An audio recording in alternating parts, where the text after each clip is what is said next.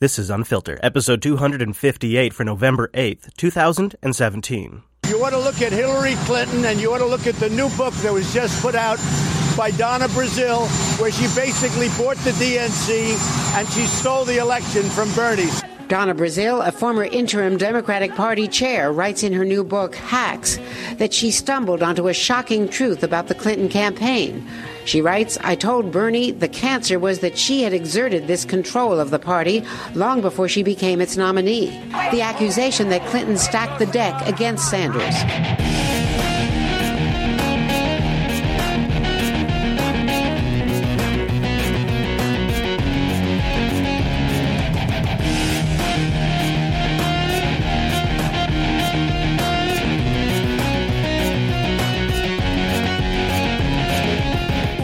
Welcome to Unfiltered, episode 258 of Jupiter Broadcasting's weekly show that's watching all of the horrible news so that way you don't have to. My name is Chris. And Mr. Chase, he's out this week. I think he's bench pressing pinball machines. That might not have been what he told me, but it's probably cooler than what he did tell me. And the show had to go on this week because it's a huge, huge show. This week sort of concludes or adds at least a hell of a lot more context and first hand experience to a lot of things that we have propostulated, if you will, on this here show. I got Donna Brazile's new book and I read it so you don't have to. And um, I've I've pulled a few excerpts that we're going to go through. I got a few clips of her interviews. There is actually really interesting things that are in this book. A lot of revisionist history and we'll get into that too. It's it was I I, I crammed this thing because it, it came out yesterday as we record this show. So I crammed that book for the show, and uh, I walked away with a few interesting details, and they're all fresh. But we got to start with our cyber, my friends. And everybody's trying to make a buck on cyber these days. Even AT and T thinks they can make a buck. Yeah, yeah, AT and T. So this is for your businesses. How protected is your organization against today's growing and evolving base of cyber risks? Oh, you got a base of cyber risk, guys, and you got to be sure you're watching it. For many organizations, the answer remains unknown. Cybersecurity rating, powered by BitSight, measures your security posture. So BitSight is their cybersecurity rating. This guy's gonna go hoarse if he keeps that up. And this is their number system. And they just give you a cybersecurity number. And as long as you got a good number, you're safe because BitSafe tells you so. And compares it against other companies around the world to help you understand just how protected you really are, your greatest vulnerabilities, and how AT&T can help you address them. Unlike other tools that Yeah. simply examine policies and conduct periodic scans, No, not those. Cybersecurity rating There you go. provides the most relevant and comprehensive ratings So they got everybody's trying to get in on this market. AT&T is now offering a repackaged cybersecurity data diligence package where they look at your sender policy framework, your domain keys, your open ports and give you a cybersecurity rating and then measure you against your your peers. It's uh, AT&T Cybersecurity Consulting and Managed Security. And no, this isn't a commercial. I'm telling you, well, that, that yeah, that is a commercial. I'm not doing a commercial for them. This is one of about 15 that were published this week. Last week, another few were published, and I played a couple of for you. This, there, I, I don't know what to tell you. My feeds are getting inundated with this. They're buying ads in a lot of the different news outlets. It is, um, whatever's going on. There's something behind the scenes going on with cybersecurity. It's like a, it's like the time to make money right now. Maybe it's all this Russia hype. Speaking of Russia hype, apparently, apparently, some of Hillary's biggest allies were duped by the Russians. Yeah, Russian bots, no less.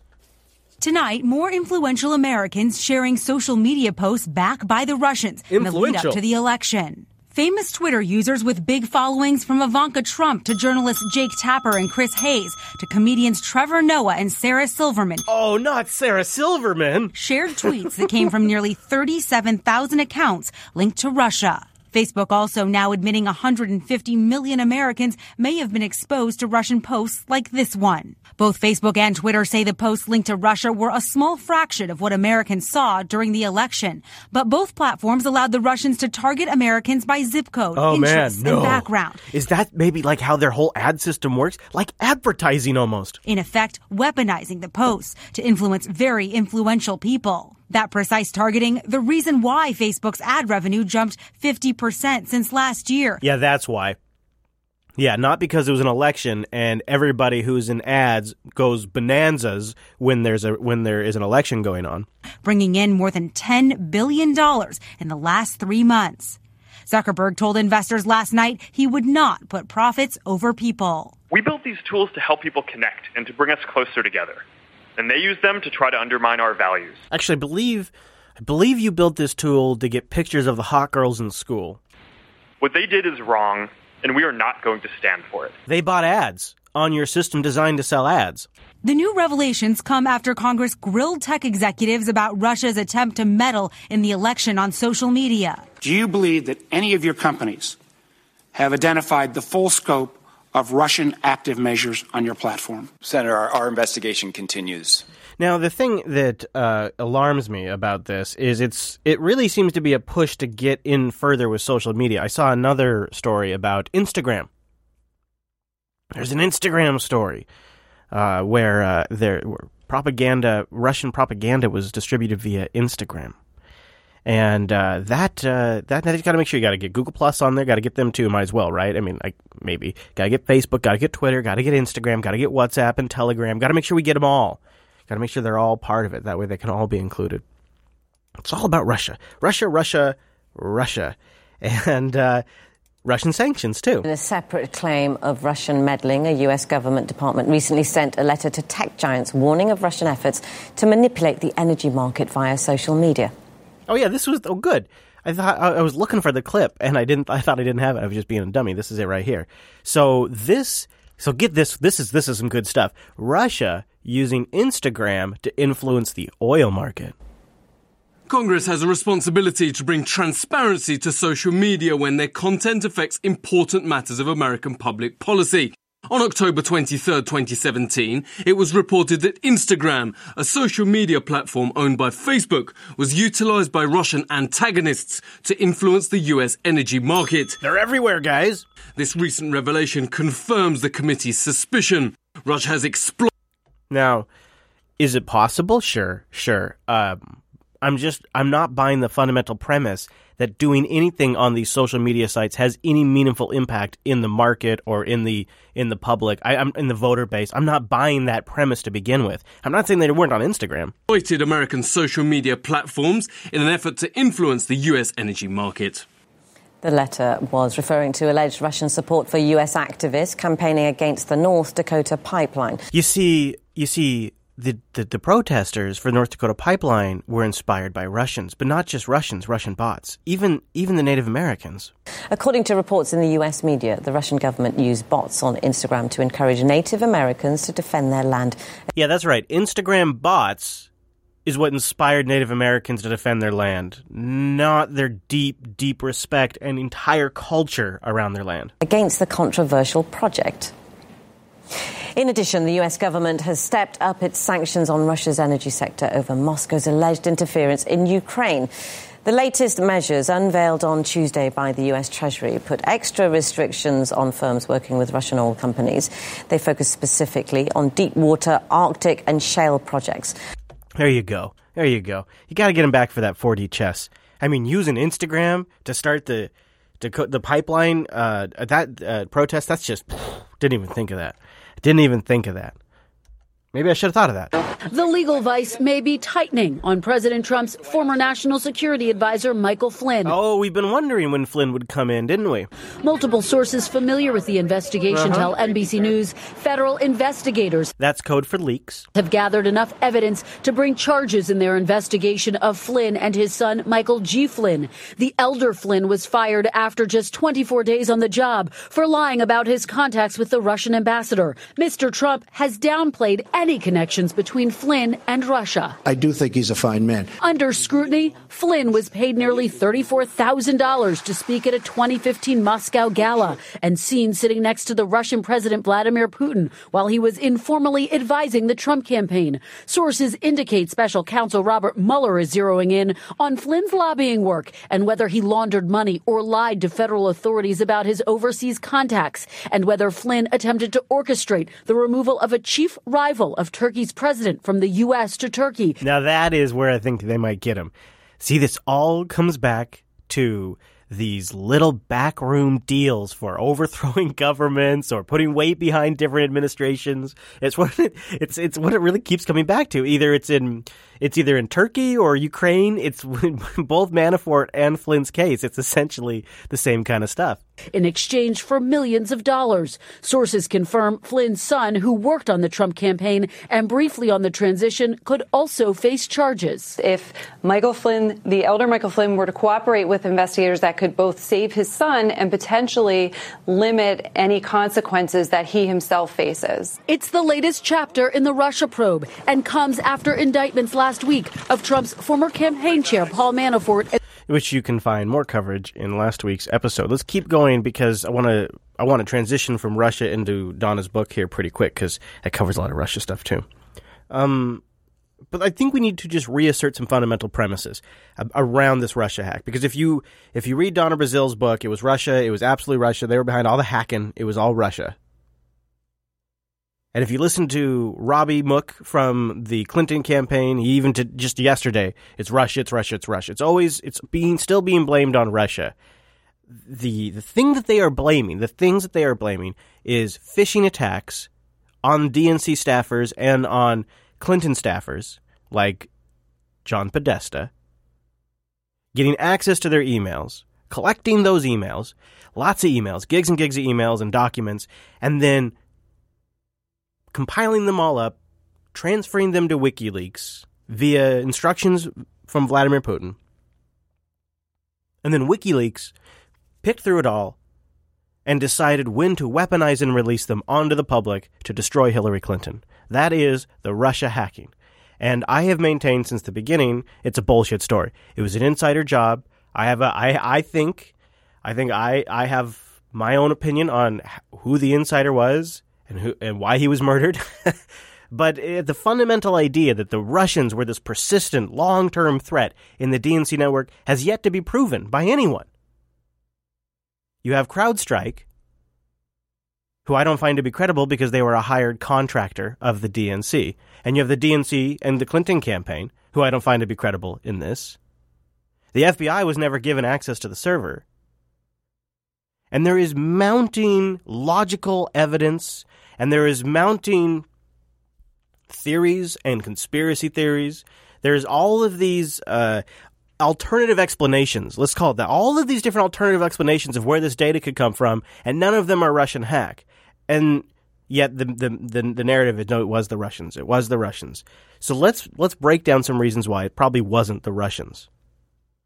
Yeah, well, I mean, uh, uh, the claim that Russia hacked into the DNC and got data and gave it to WikiLeaks has been a fraud from the very beginning. Now, this is Bill Binney. He is a former NSA leaker himself. He went through the more official channels. Uh, he worked in, I think, the satellite division of the NSA. We've played lots of clips from him in the past. He's a pretty good source. I mean, we tried to find evidence of it as the veteran intelligence professionals for sanity, and the evidence that came out about Guccifer 2 and that data was clearly a local download. It wasn't a transfer across the network. We even tried to transfer the data at the rate it came down. It came down at uh, basically 38 megabytes per second was the high, highest speed.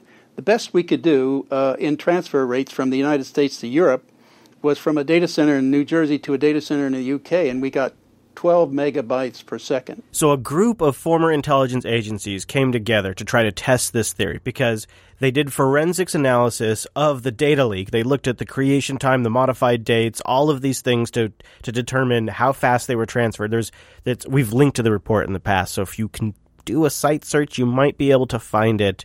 Uh, it's a pretty detailed forensic analysis they did on all of the leaked documents to determine essentially a lot of metadata about them, the type of systems they came from, uh, the transfer speed at which they came from those systems, the type of file systems that they were stored on. They're able to get a lot of answers. And so by doing that, they're able to try to attempt to recreate a few models to replicate those conditions.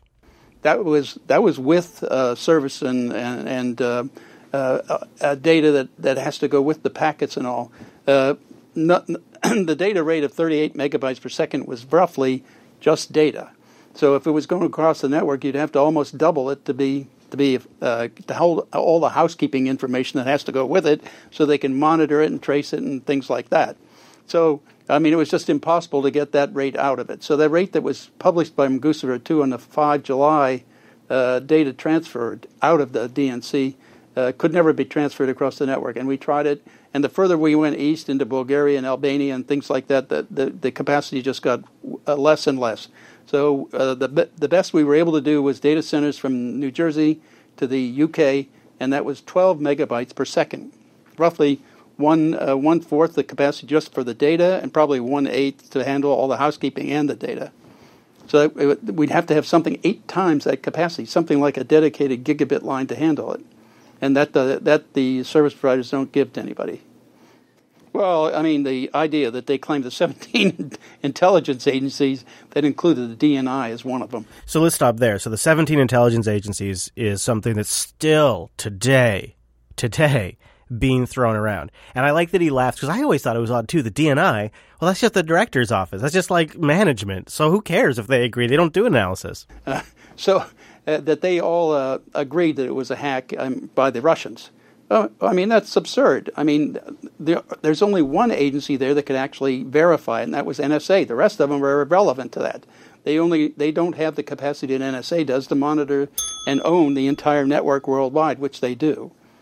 Uh, FBI doesn't. They depend on NSA to go it, get get the data, and they invest they investigate the data that NSA collects. CIA does the same thing. And which agency wasn't sure? Which one wouldn't say with high confidence? Oh, that's right. That's right. It was the NSA. That's right. It was the NSA. Huh, funny.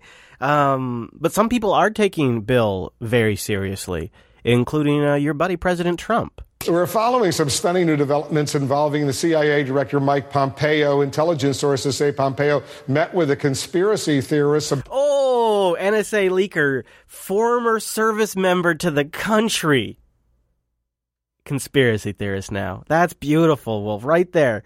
He's talking. He's talking about old Bill, conspiracy theorist. New developments involving the CIA director Mike Pompeo. Intelligence sources say Pompeo met with a conspiracy theorist some two weeks ago at the request of President Trump. Uh, the sources say uh, the president asked Pompeo to meet with William Binney. Uh, Binney is a former National Security Agency employee who circulated a conspiracy theory about the leaked Democratic Party emails last year. Binney believes the leak was an inside DNC job, not a cyber attack by Russian hackers, even though the U.S. intelligence community concluded earlier this year that Russia did interfere in the 26th presidential election. Joining us now. You gotta, gotta get that part in there. You gotta always, you always gotta get that in there, right, Wolf?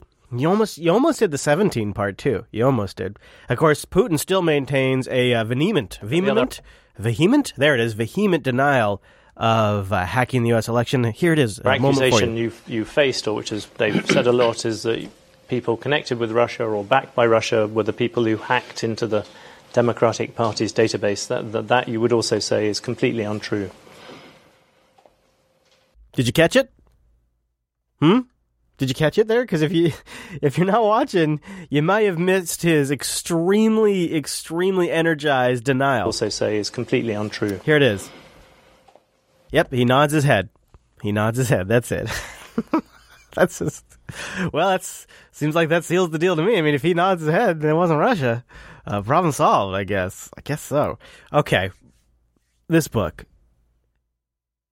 hacks. You know, the title itself, I think, is actually a reference to Debbie and Hillary and Hillary's team, and not to the hacking of her servers. It's it's really a teardown of a lot of the Democrat establishment. It's it's pretty it's pretty bad because in there she she revises history very favorably for herself in this book. Sort of reframes a lot of situations that are very favorable for her.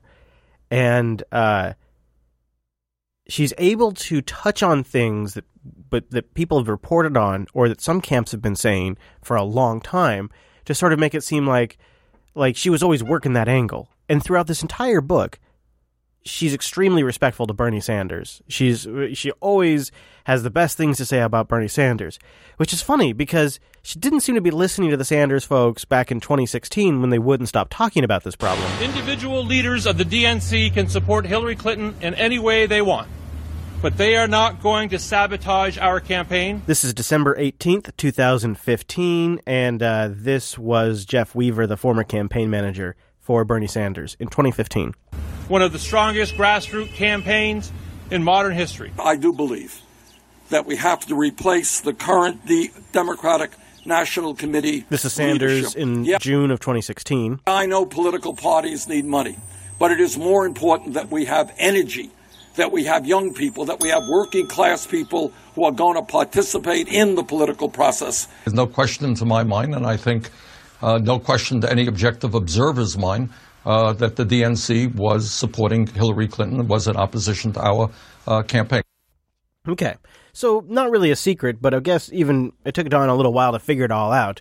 But now, now she's causing divisions, right? Now, now it's it's a big deal because one of our own is coming out. Explosive claims by former Democratic National Committee Chair Donna Brazile are bringing attention back to last year's presidential race. In a new book, Brazile reveals the DNC struck a deal with Hillary Clinton's campaign in August 2015.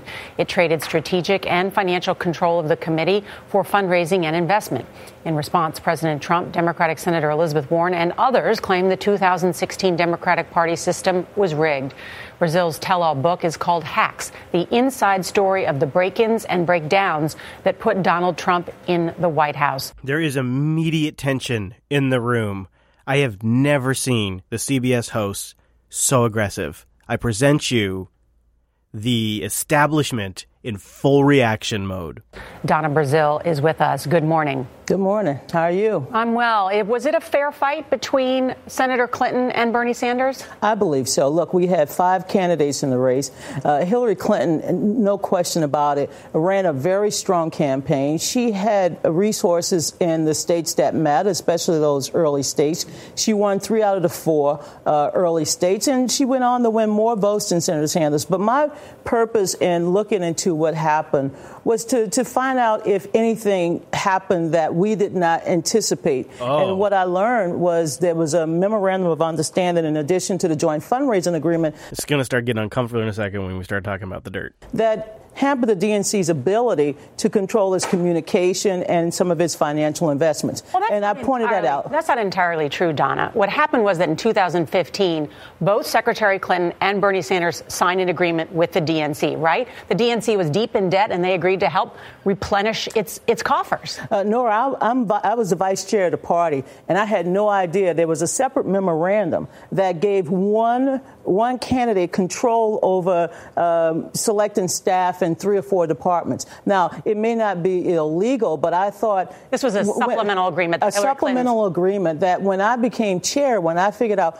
Why can't I spend money? Why can't I go out there and make some other strategic investments? And because of this memorandum, I could not. So I, I felt obligated as So this memorandum, which we'll get into more later because she's not giving you a lot of details, essentially gave full control of the DNC to the Clinton campaign.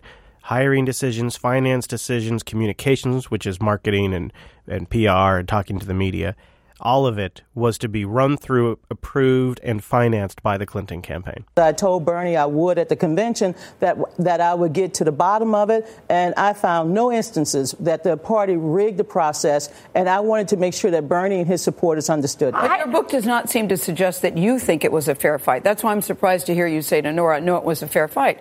You, your book seems to suggest that you are bitter, you're angry, and on top of all of that, you seem very hurt. But it doesn't seem like you think it was a fair fight, Donna. You even called Bernie to explain to him, I found the cancer here. That doesn't sound like so. so I, I'm, I'm also, first of all, I'm a member. I, I'm a member of the Democratic establishment in, in terms of I'm on the Rules Committee. It is a mm-hmm. fair fight. We don't set primary dates; They- they're set by the states. We set caucus. You called dates. Bernie to tell him what? I, I called Bernie to explain to him that there was cancer that I could not destroy. And I could not destroy it because of this memorandum. I had two choices to make, and I think Bernie agreed with me. One was to expose it uh, and expunge it and, and then disrupt the party uh, in September of 2016, or to wait until the election was over with and to rid the party of, of, of basically allowing any candidates. But look, Hillary Clinton did something. So they're all three of them trying to go right here. It's kind of hard to tell on audio. Donna just said that she decided to wait till after the election to try to rid this problem, and all three of them try to jump in. Of, of basically allowing any candidates. But look, Hillary Clinton did something for the party that everyone should understand. The party was broke, and she. Let's stop there. It just gets kind of more obnoxious as we go on. I think we need to move into more substance and less discussion about that. So there is uh, this whole. Um, um, why are you doing this element to these interviews? Why are you doing this? Is sort of the subtext of all of the questions. We are back with a bitter family fight inside the Democratic Party after the release of Donna Brazile's bombshell book, Hacks, where she revealed her thoughts about replacing Hillary Clinton with Joe Biden as the nominee. I spoke with Donna yesterday on This Week. She didn't hold back on her critics. Our Mary Bruce is tracking all the reaction from Washington. Good morning, Mary. Good morning, George. Well, the explosive charges in this new book are rocking the Democratic Party and Ow! reopening old wounds from that bitter Democratic primary. And now the book's author, Donna Brazile, the former head of the DNC, is coming out swinging against her critics. For those who are telling me to shut up, they told Hillary that a couple of months ago. You know what I tell them? Go to hell. In an exclusive interview with George, Donna Brazile, the former head of the DNC, tells her side of the story. The latest stunning revelation she considered replacing Hillary Clinton. I was under tremendous pressure uh, after uh, Secretary Clinton fainted to have a quote unquote plan B. After this moment, just two months before Election Day, Brazile considered putting Joe Biden at the top of the ticket. Again and again, I thought about Joe Biden, she writes, but adds I could not make good on that threat to replace replace her. I didn't want a plan B. Plan A was great for me. I supported Hillary and I wanted her to win. Shocked, more than 100 top Clinton aides write it is particularly troubling and puzzling that Brazile would buy into false Russian fueled propaganda about, about our That's candidate's right. health. They're throwing it on Russia. They're throwing. Brazile also writes of a fundraising deal between the Clinton team and the DNC to help bail out the party. Brazile alleges it gave Clinton's campaign vast control and compromised the party's integrity. All right, so yeah, uh, did it? Let's get into this a little bit here. So, what I have for you now is a series of audio clips, so there's no video to correspond with these. Um, and there's something that shocked me in this book, and it's how often Seth Rich gets mentioned. She even mentioned Seth Rich in one of her interviews recently. I love reading her book. If they don't like my book, don't buy it. But let me just say this. I have every right as a former chair of the party. Um, next year, I will celebrate almost 50 years in American politics. The Democratic Party is 170 years old. I, I, get that, but how do you respond? It's not just the Clinton campaign. You know, there's a lot of traffic on Twitter right now. I've gotten emails from Democrats, passionate Democrats, who say they feel betrayed by all this. Any regrets? Um, do I regret taking on a job uh, the second time in my life as chair of the party, cleaning up everybody's mess, taking all of the incoming, being unable to spend funds that I raised? Do I regret being on the road 100% of the time, being hacked by the Russians, being being harassed, getting death threats. Do I regret any of that? George, this was worse than Hurricane Katrina in terms of the emotional toll. But do I regret standing up for what's right, helping Hillary Clinton, helping the Democratic Party? And let me just say this as somebody who went through the hacking experience, hacking. being able to tell the truth about what happened with the Russians, the attack on our government, do I regret any of that? No, I wish so, I could have done more, George. But you think this helps for the book to come out? I, uh, well, George, I mean, d- this is a lesson of 2016. If I released it la- uh, next year, they would say, Donna, you're impacting on 2018. If I release it the fall, Donna, you're, you're impacting. George, for those who are telling me to shut up, they told Hillary that a couple of months ago. You know. Now, hold on. We've heard this part. Heard a lot tell me various things as well, but here's what they don't know. They don't know what it was like to be over at the DNC during this hacking. There you go. They don't know what it's like to bury a child. I did Seth Rich. They don't know what it's like to bury a child. I did Seth Rich. She's right there in the ABC interview. Various things as well, but here's what they don't know. They don't know what it was like to be over at the DNC during this hacking. They don't know what it's like to bury a child. I did Seth Rich. That I feel like is almost a warning shot. She's pretty. I've been watching her. Well, I have actually followed Donna Brazile since she helped get uh, Obama reelected, but I think she's been around. She's been around for a very, very long time. She was around during Gore's run. She, she, she, I think she helped run Gore's campaign. So she's been in politics for a long time. I think she uses her words pretty carefully in a way that Nancy Pelosi or someone else fails to do. So when she's dropping Seth Rich in an ABC interview, I don't think that's an accident. In fact, she drops Seth Rich a lot in the book. This is one of the more memorable times. I love reading her book. Oh, not sorry, sorry. These are, by the way, excerpts from the book. Uh, this is the one of the mentions that stuck out the most to me in the book. I got to the office before noon on Sunday carrying a box of items I brought from home to make my office more personal. I had so much on my mind. I barely remember the drive there. When I turned onto South Capitol Street, I started to cry, but not about the situation the party was in. This would be the first time I entered the building since Seth Rich was murdered on the streets of D.C. on July 10th. And seeing the building brought back grief about his death. He had been walking home from a local bar and barely a block away from his apartment in Washington's Bloomingdale LeDroit Park neighborhood when he was shot in the back in what police said was a robbery attempt. The police were there within minutes, and Seth was still alive and talking when they arrived. But he died later that morning at the hospital. And uh, they were all very upset about it, she says. I guess she's owning it. She's not hiding away from it, I suppose. That's interesting. Um, she never seems to indicate that she believes that he was the source of the leaks, but she does state a couple of times in the book that the death of Seth Rich scared her. She moved away from windows so that way she couldn't be sniped. She closed her blinds at home. She considered buying or hiring bodyguards. She was scared for her life after the murder of Seth Rich, which I thought, that's odd. Why would why would a random mugging gone wrong make you scared for your own life? And she says that a couple of times in the book. Something else that she stresses in the book is that uh, Obama really screwed over the DNC and the Democratic Party financially, and left it ripe for the picking for Hillary. She's just able, she was able to swoop in like a vulture and give them the life sustenance of money that they needed, thanks to Barry rolling them.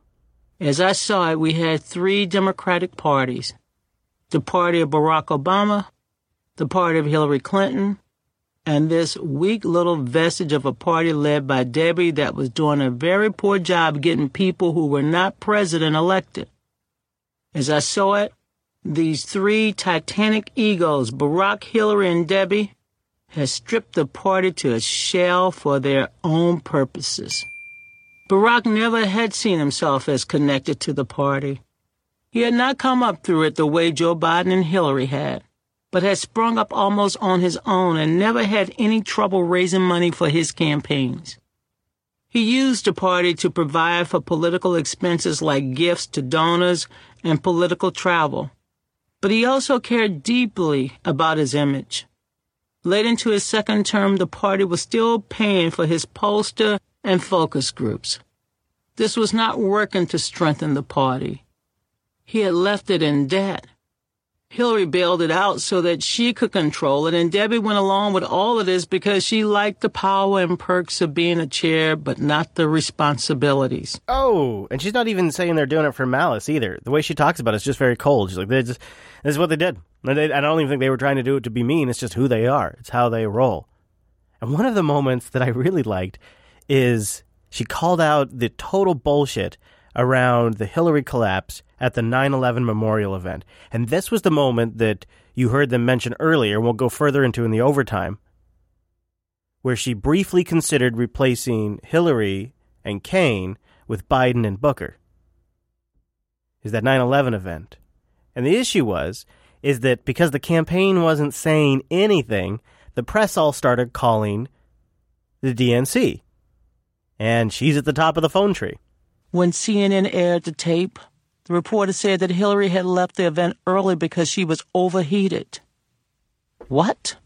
Who thought that up? They made her sound menopausal, which was unlikely in a woman at the age of 67.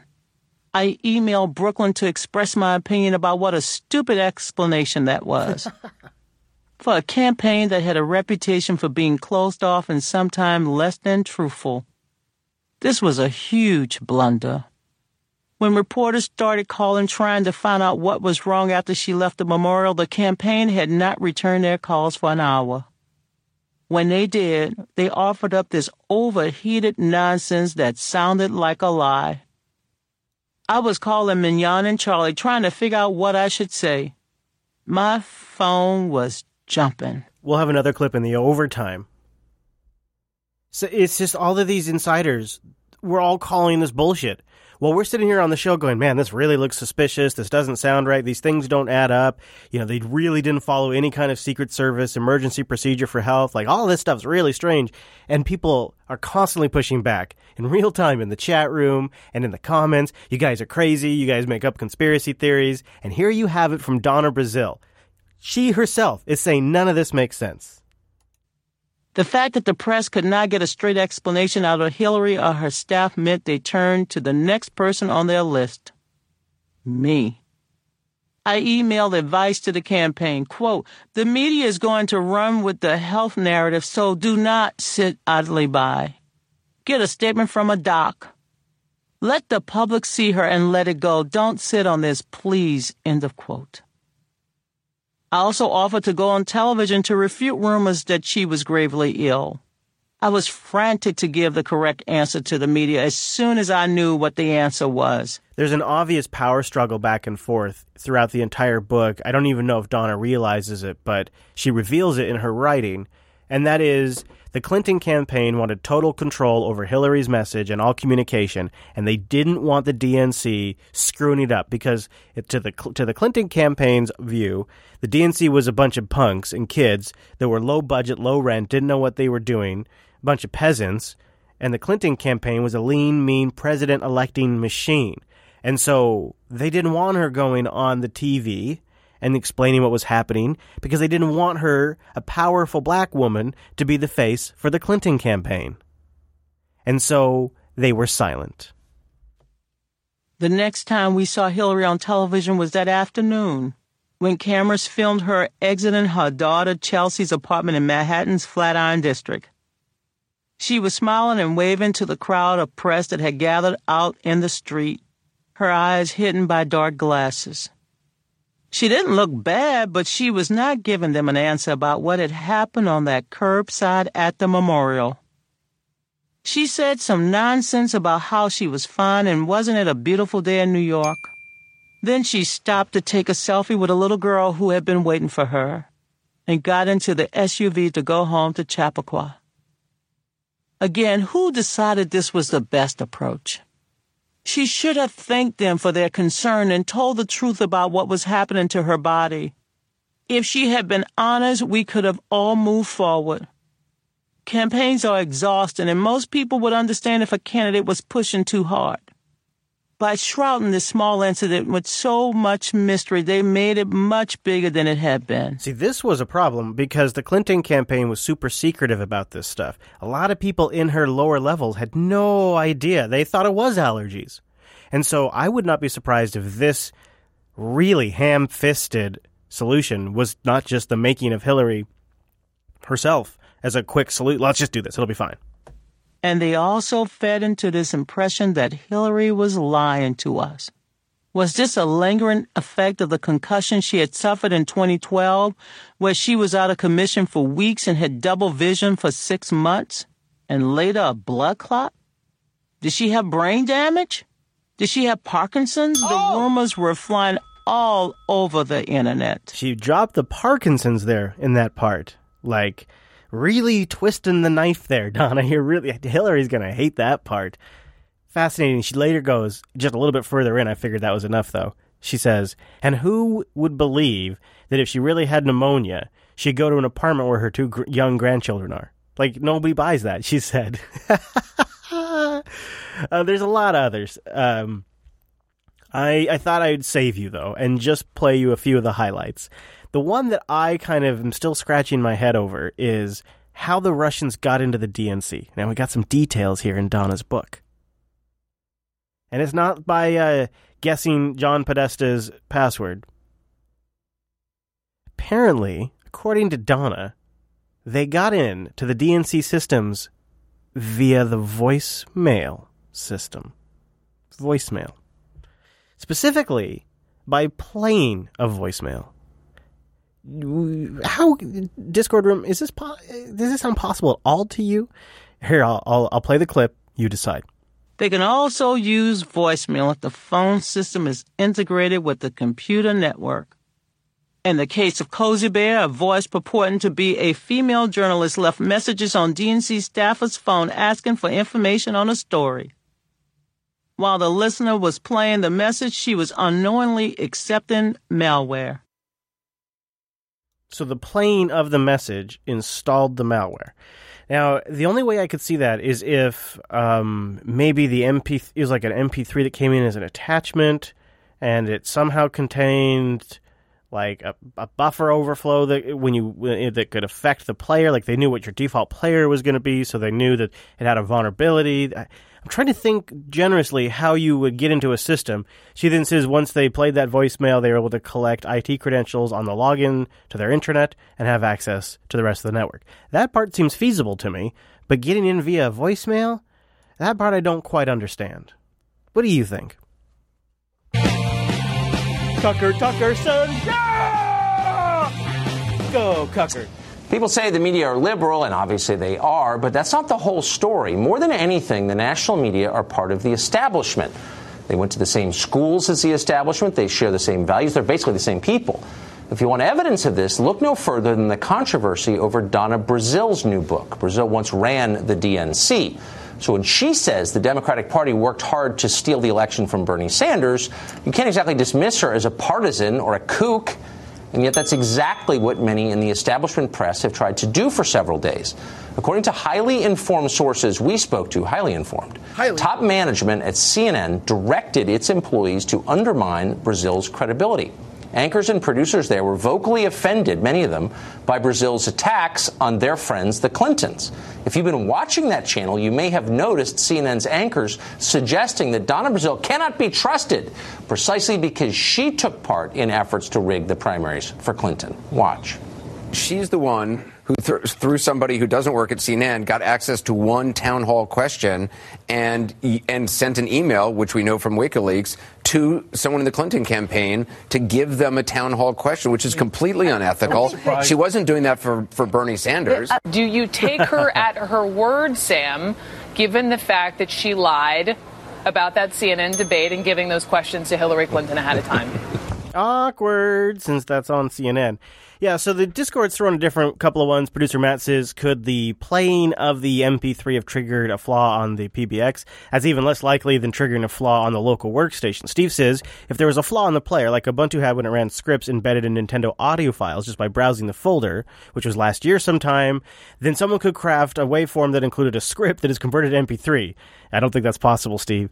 But you are you are kind of going down the right path if you knew for certainty that the player that would be playing back the voicemail had a vulnerability, which would mean you'd have to know that you would know the host operating system and what patches it has. You would know the application they're using and its specific version, and you would know the email address of the person that you want to email or e- people, and you would know who you need to impersonate to look like a legitimate voicemail from, and how to. You would need to know how to make it look like a legitimate voicemail from the PBX system which means you know which PBX software they have, which voicemail system they have, and what their voicemail emails typically look like, and how the attachments are named.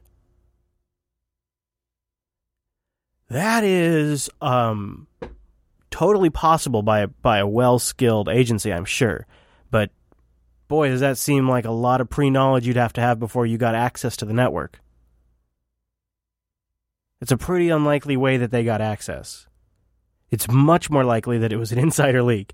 I mean, if you're just looking at causes that are more likely to happen, an insider leak walking out with a thumb drive versus this extremely complicated hack, which would be possible, but would require so much precursory knowledge that I would almost think you'd need to have an insider to get that information. Because, I mean, just to recap really quick, you'd have to have some idea of their network uh, authentication infrastructure too. So you kind of have to have an, some idea of the network to know how to get around and get credentials off the internet once you're on board. You have to have an idea of the host operating system of the employer targeting and which version of Windows it is. Like, if it's Windows 7, which service pack does it have? If it's Windows 10, is it like fully up to date?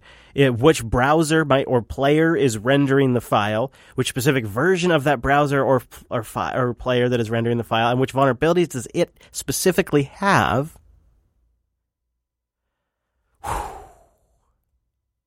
And then that just gets you executing code on the local box, which then you can start monitoring keystrokes and logins.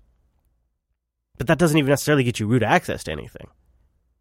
You get access to whatever, presumably a secretary or an assistant who was listening to voicemail had access to.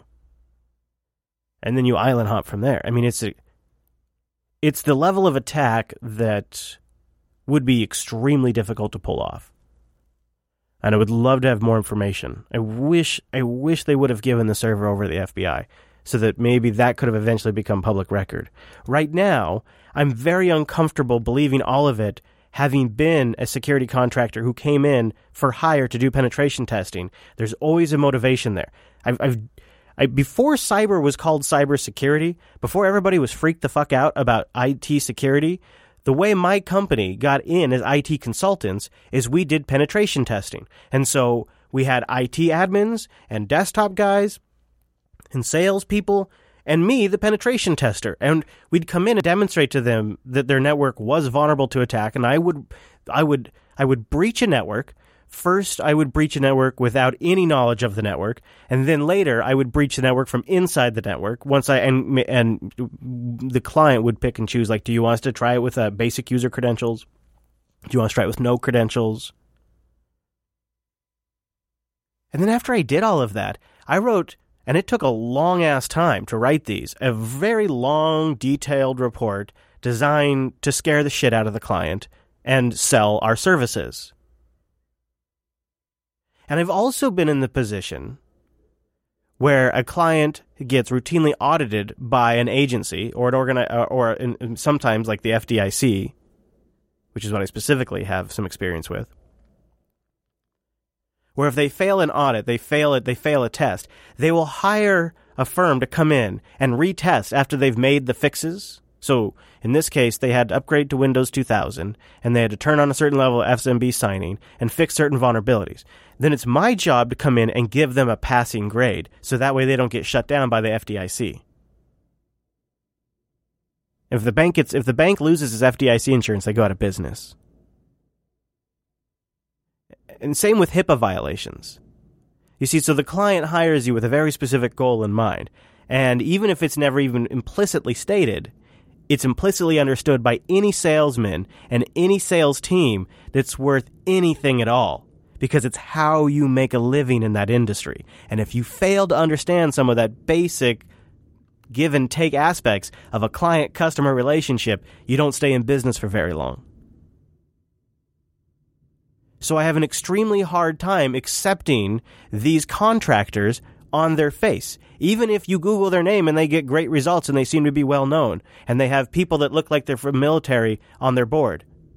I understand all of that and I'm still saying I'm not I'm not dismissing it out of hand, but I don't find it to be compelling convincing evidence. And the other source of evidence comes from the Clinton campaign. And they don't provide any source of information either. So we have compelling, what seems to me, compelling evidence that suggests it was locally transferred over a LAN connection to large storage. We have someone's name, Seth Rich, that gets dropped a dozen times in this book and in an interview on ABC News, who was murdered, who was a Bernie supporter and a panda lover. And then you have a convoluted eight lever, eight, 8D chest layer hack on how they got in to the DNC as an explanation. The whole thing stinks. But what I'm left with is the unshakable realization that Hillary Clinton delivered Donald Trump to the American people on a silver platter. She never had a chance of winning. And Donna makes that point over and over again in ways that I find to be credible and I don't find to be revisionist history because it's it was palatable. It was palatable even here in Washington, which is a super blue state. It wasn't until the very last couple of months of the election that I even saw a Hillary bumper sticker. The I'm with her thing. Like, I saw lots of Bernie. saw lots and lots of Bernie. Didn't see many Hillary bumper stickers until the very, very end when people sort of resigned themselves. But those aren't the type of people that get off their ass and go vote either. It's something. Because it was noticeable. And you could see it in the crowds versus Trump's and Sanders versus Clinton's. You could see it in the attendance. In fact, if you go look up pictures, they're very carefully taken to try to make crowds look large, but you can tell they're intentionally taking them, and there's no really far away, huge crowd shots. And they even brought out massive celebrities to try to bring out more crowd. She was an anemic candidate that didn't have a chance of winning. She doesn't have appeal. She's too disconnected from the general public, and it was time for a populist candidate. Bernie probably would have won. And if they could have switched out Joe, he might have won too. And now we have a situation where Donald Trump and Elizabeth Warren agree on the same damn thing. I want to ask you one other question, uh, Senator. We learned today from former Democratic National Committee Chairwoman Donna Brazile um, that the Clinton campaign, in her view, did rig the presidential nominating process by entering into an agreement to control day to day operations at the DNC. Uh, the Clinton campaign controlling the party's staffing, strategy, finances, communications, and that agreement was entered into in August 2015, a year before she defeated uh, Senator Bernie Sanders. This must shock you. Look, this is a real problem. But what we've got to do as Democrats now is we've got to hold this party accountable.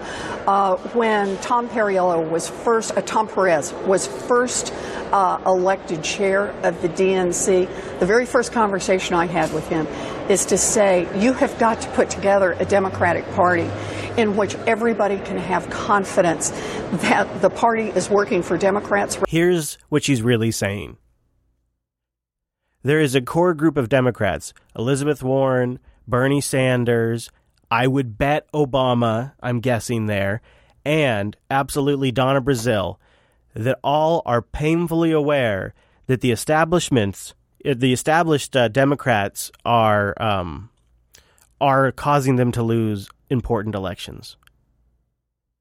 The gig's up. The American people are sick and tired of them, and they're making the party look bad and these these characters, like your Elizabeth Warren here and your Sanders, much more populist candidates. They're going to resonate much more with the voters, the people that actually get off their butt and go vote. And they know that if they need to win, they got to get 70 year old Hillary Clinton off the top of the party. And they got to get people that are way more populist. Even Bernie. You know, even Bernie, although I bet he's not running again. But even having him there and having him be a voice of that party gives legitimacy to that demographic that they're trying to reach. And I think both Donna and Warren are fully aware of this. Rather than Democrats are working for the party. And he's being tested now. This is a test for Tom Perez. And either he's going to succeed by bringing Bernie Sanders and Bernie Sanders representatives into this process, and they're going to say it's fair, it works, we all believe it, or he's going to fail. And I Hello, very everybody. much hope he succeeds. I hope for Democrats everywhere. I hope for Bernie and for all of Bernie's supporters that very, he's going to succeed. Very quickly, Senator, do you agree with the notion that it was rigged? Yes. All right. Democratic Senator Elizabeth Warren. There you go. It's rigged, she says. Ah. They got to fix that. And I think they the reason why they know they got to they know because they know the emails are out there. They know it's been it's all over the internet and they know that they're not going to win elections if if uh, every all of their voters think it doesn't matter anyways. It's all rigged. They got a real problem on their hands, and they're trying to clean it up before 2018 and 2020. They got a they got a long term game, and of course, the people that are in power are very very powerful. And I I wonder if this takedown of Hillary, this sort of this is really sticking a knife in Hillary because it really shows that her camp the the other message of the book is that by her campaign controlling the funds of the DNC, and by her campaign essentially being responsible for raising funds via other shell corporations, they put a stranglehold on the funds down to lower state level Democratic races. And so the Democrats were really well, or were really underfunded as a whole because the campaign was taking contributions. This is really a beautiful moment in the book.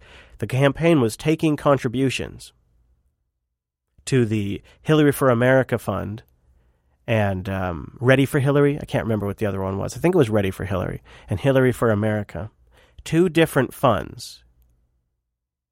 And they could take donations for the lower states, run them through there, and then make small contributions to Hillary's campaign, to the Clinton campaign, to make it look like she was getting a lot of small donations. What they were doing is they were re, they were basically taking money that they were getting from in, in another shell company, donating that to the campaign in small amounts to make it appear as if the campaign was getting a lot of grassroots funding. Meanwhile, Sanders was truly getting grassroots funding.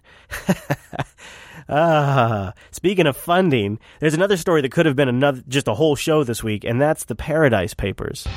A leak of 13.4 million files exposed tax abuses of the global elite. The so called Paradise Papers name people and companies from around the globe who shelter their wealth in tax havens, a practice blamed for draining billions of dollars from national coffers. RT America's Alex Mihailovich is in Toronto with more. Alex, what has been uncovered with the release of these Paradise Papers?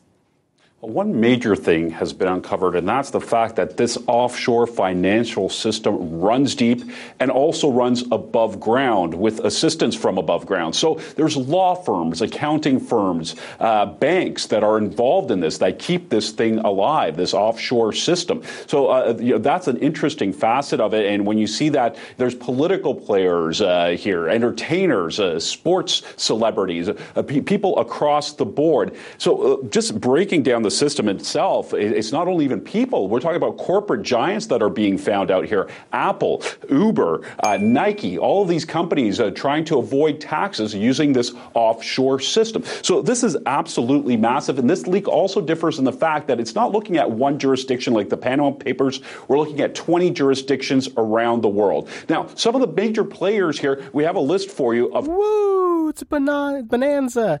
So that's uh, that's RT's take. Um, let me show you NBC's take on the Paradise Papers. See if you can spot the difference in coverage. Tonight, Commerce Secretary Wilbur Ross fighting back after accusations he um, failed to disclose ties to a firm linked with top Russian oligarchs, including Russian President Vladimir Putin. I think it's just an example of the press trying to find anything they can, however remote or silly, to attack the president and somehow link him to Russia. This is nonsense. The leaked documents reviewed by the International Consortium of Investigative Journalists shows Ross owns a stake in a shipping company, Navigator. One of their biggest customers is Sibur, a Russian oil firm owned in part by close associates of Putin's, oh. including his oh. son-in-law and two other oligarchs who are targets of U.S. sanctions. You notice the difference there, uh, where uh, NBC sort of took a Russia focus on that story. They just sort of went all in on Russia for that. Uh, blame it all on Russia. There is maybe something to blame for Russia. What's going on in Saudi Arabia? I, I haven't seen it yet, but I could see this being put, pinned on them. In Saudi Arabia, hours after a major purge of the kingdom's political and business leadership, a senior Saudi prince and seven other officials have been killed in a helicopter crash near the country's border with Yemen. Hmm. Prince Mansour bin Muqrin, the deputy governor of Asir province, was returning from an inspection tour when his aircraft came down. OMG, OMG, OMG. Boy, what are the chances just as he's cleaning house that those guys would die? Yeah, have you heard about what's going on over there, this anti corruption committee? It's a shakeup sending shockwaves across the kingdom and the world. Saudi Arabia detaining top officials in a sweeping corruption probe. Among them, one of the world's richest men, billionaire investor Prince Al Walid bin Talal. Recently interviewed by CNBC's Andrew Ross Sorkin. He has been the singular face of business and finance and relationships between Saudi Arabia and the rest of the world. Known for his Twitter feuds with then candidate Trump and purchases of large stakes in companies like Apple, Twitter, Citigroup, and News Corp. Some of the detainees reportedly held here, Riyadh's glamorous Ritz Carlton. Yeah, this is the prison that they're in, the Ritz Carlton. Let that sink in for a second. When these when these rich sons of bitches in Saudi Arabia get rounded up, uh, they go to the car the, the Ritz Carlton you think they have that same treatment for everybody else? The arrests came just hours after the Saudi ruler, King Salman, created an anti corruption committee led by his son, Crown Prince Mohammed bin Salman. Oh, yeah, keep that prince in mind. The stated goal is to root out corruption. There are others who are whispering about whether this is really about a consolidation of power. Yes, the it is. ambitious young prince, next in line to the throne, has been growing increasingly powerful, launching economic and social reforms aimed at modernizing the kingdom.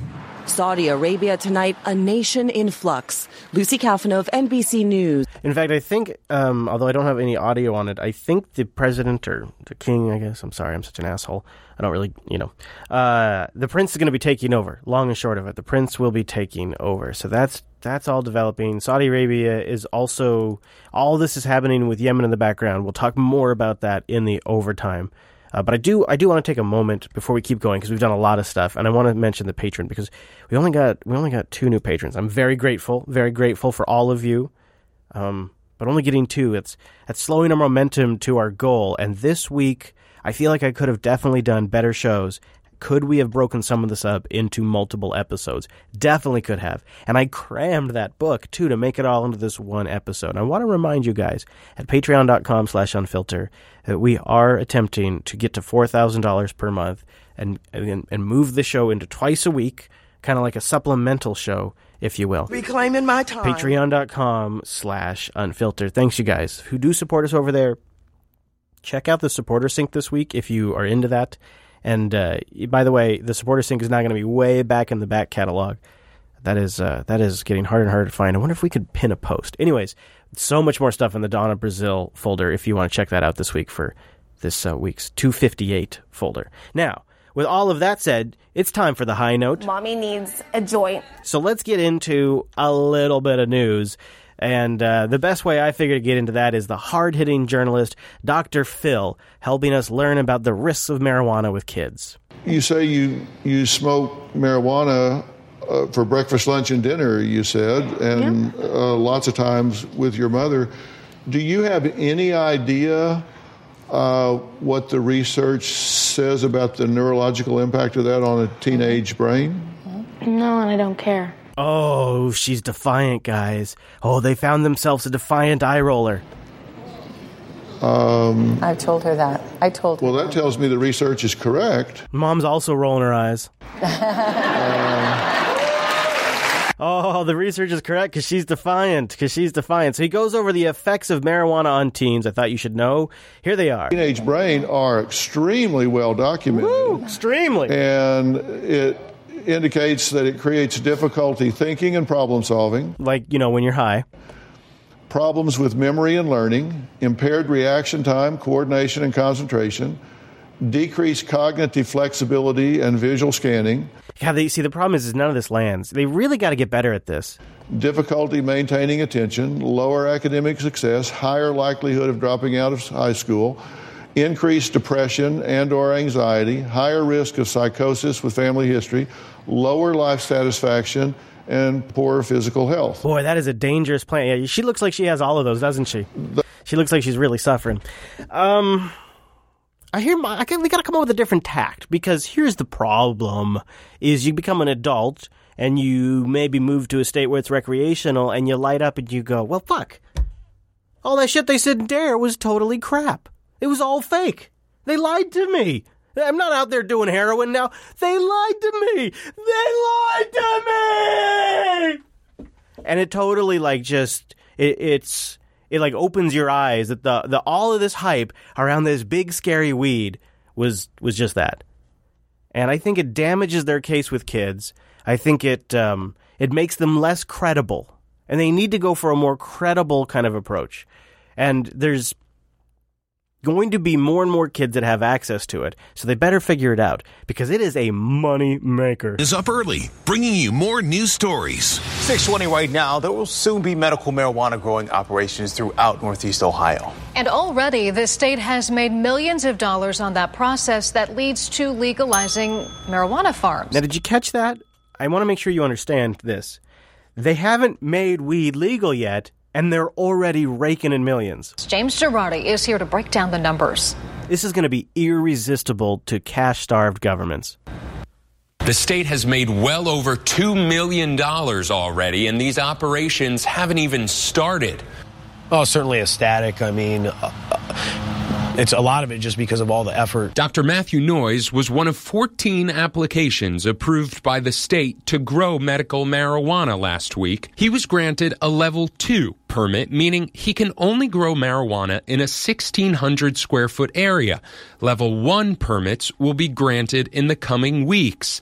Level 1 permits will be allowed to grow medical marijuana in a 25,000 square foot space. Woo! Combined, there were 185 applicants for both levels. Multiply that by a $20,000 application fee for level 1 and a $2,000 application fee for level 2.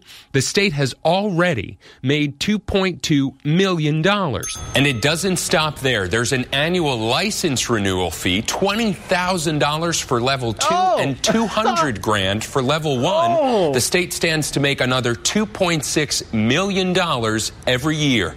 For the E team this morning, I'm James Girardi. The E team, guys. That's that's the E team. That's good. That's that's yours, Arch. Oh man. Well, there you have it. Archie Bradley's local news, the E team. let's keep going. Let's keep going down this money train because it's not just the like the local government, like down down in your capital. No, no, it's it's everybody that gets to cash in. Mommy needs a joint. Morning, marijuana money going to our school, and now some kids in Henderson apparently will benefit even more. Parker Collins is live near Eastern in the 215 to explain late night developments that made this possible. Beth, it feels like I was just here, but that's because only a few weeks ago, recreational marijuana was legalized in Henderson. I mean, look, up here, the sign's still out in front of this building. It's fresh. But just last it's night, new. Henderson City Council approved a resolution to give 30% of business license fees to schools. You might remember Henderson has five recreational dispensaries. The fees to operate a facility cost upwards of $100,000. Every year, the city will meet to discuss how to disperse the money generated from the pot licenses, and it's not just public schools getting the money. The resolution says higher education institutions are eligible as well. So it looks like marijuana is breaking in a lot of money for the state. And coming up a little later in the newscast, I've got some numbers about that that could surprise you. Oh, man, it could surprise you. And then one more continuing in this theme of show me the money. Show me the money! Mommy needs a joint well, it's a strange catch 22. You run a legitimate business, but you're denied access to banks. That could be the dilemma facing pot shops come January. KPIX5's Juliette Goodrich explains. This is a core problem everywhere it gets legalized. This is my banking system right here. Sheila Cross runs the Farmer's Flower business and delivers medicinal marijuana to clients in the East Bay. But she says as demand picks up, business transactions are getting trickier and she says, frankly, riskier. There's no way for us to be able to legitimately and legally take credit cards, take ATM. There's no banking system for us at all. Yeah, it is a mess. Why did they call the cops. and uh, the, it's a big problem that I've talked to a couple different shop owners here. I was actually thinking about doing a vlog series on some of the cannabis industry here because it's it's it's a new industry that's growing up and building itself right now. Everything has to be locally sourced, locally grown, all that small batch crap, and they can't use the banking system very easily, and it causes all kinds of complications, like when you have to pay taxes. Since banks are regulated by the feds, most will not touch cannabis cash. Because anything I use that money for federally is considered a crime. So do you have to stash your cash, yes. so to speak? Yes. we all safes, do. hidden. We all do. California Treasurer John Chiang says it's trouble just waiting to happen in an expected $7 billion industry beginning next year. In Southern California, a dispensary owner was kidnapped, tortured, and maimed oh. after being oh. driven into the desert oh. in a futile search for non existent buried money. A dispensary operator in LA to pay his city tax would have to, to, to walk you know, through the streets of LA to the, the, the office where the tax was collected. I have a message for the banks. hey, banks, don't be douchebags. Accept the profits of a local small business. It saves lives. With a hundred, you know, hundreds of thousands of dollars, um, it's just it's not a safe situation. Today, the state treasurer announced one safety strategy in order to collect marijuana tax payments, hiring armored car services to pick up the cash. The cash would then be counted at the courier's facility. while the physical cash would be taken to the Federal Reserve or a commercial bank willing to take such funds, a credit would be made to the state or local taxing agency's respective bank accounts.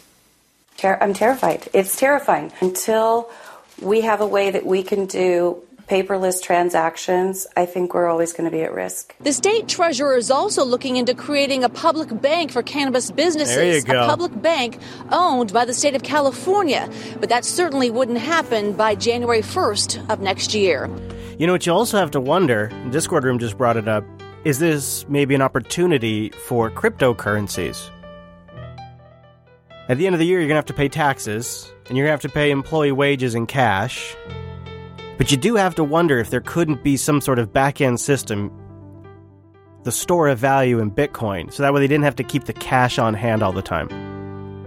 Maybe not Bitcoin, maybe another cryptocurrency. But it does seem like a blockchain, a public ledger, and a currency based on math that we all agree is legitimate could essentially make some of those banks irrelevant for these small businesses. Maybe one day we'll see something like that. In the meantime, this is your veggies and protein portion of the show. I'm wrapping up here. We continue on in the overtime. I got more Donna, we got more stuff to go into. But if you gotta leave, if your time is tight, I understand. So let me just give you a few bits of parting wisdom right now at this point in the show. Number one, you can get your thoughts on the show by being part of our Club 33. We'll do Chase's sack when he gets back. Patreon.com slash unfiltered to get in there. But you can still give us your thoughts and your feedback at jupiterbroadcasting.com slash contact 100% for free, just like this here show is. And if you can't be a patron, we would still appreciate you spreading the word. And if there's just a particular point that you want to share, I'll remind you that YouTube does offer time codes. And if you're an Overcast player, rating us in there, giving us a star, and you can also share time codes in Overcast. It's another great way to do the audio portion of the show. We appreciate that too. In the meantime, follow me on Twitter at ChrisLAS. Follow the network at Jupiter Signal. Our live times at jupiterbroadcasting.com slash calendar, and that live stream at jblive.tv. Unfiltered should be back, I think, with a full crew next Wednesday.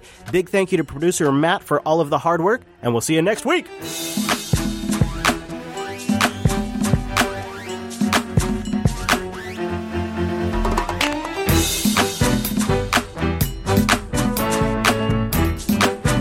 While you're laughing,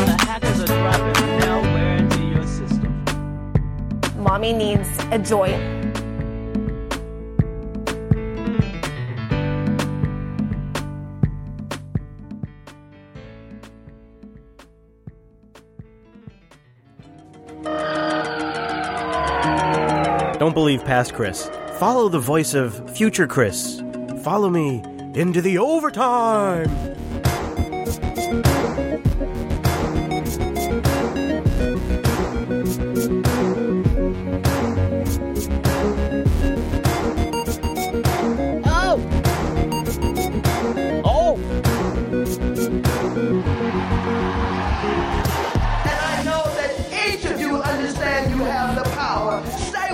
Yes, thank you to our new patrons this week, who's only two of them, actually, so the rest of you are apparently asleep. But thank you very much to Patricia and to Ryan. You are taking our torch into the future! Over at patreon.com slash unfiltered. Thank you to you! And only to you, too. Apparently, all of the rest of this is dedicated to you and all of our other patrons at patreon.com slash unfilter where you keep us going. Thank you for your support now.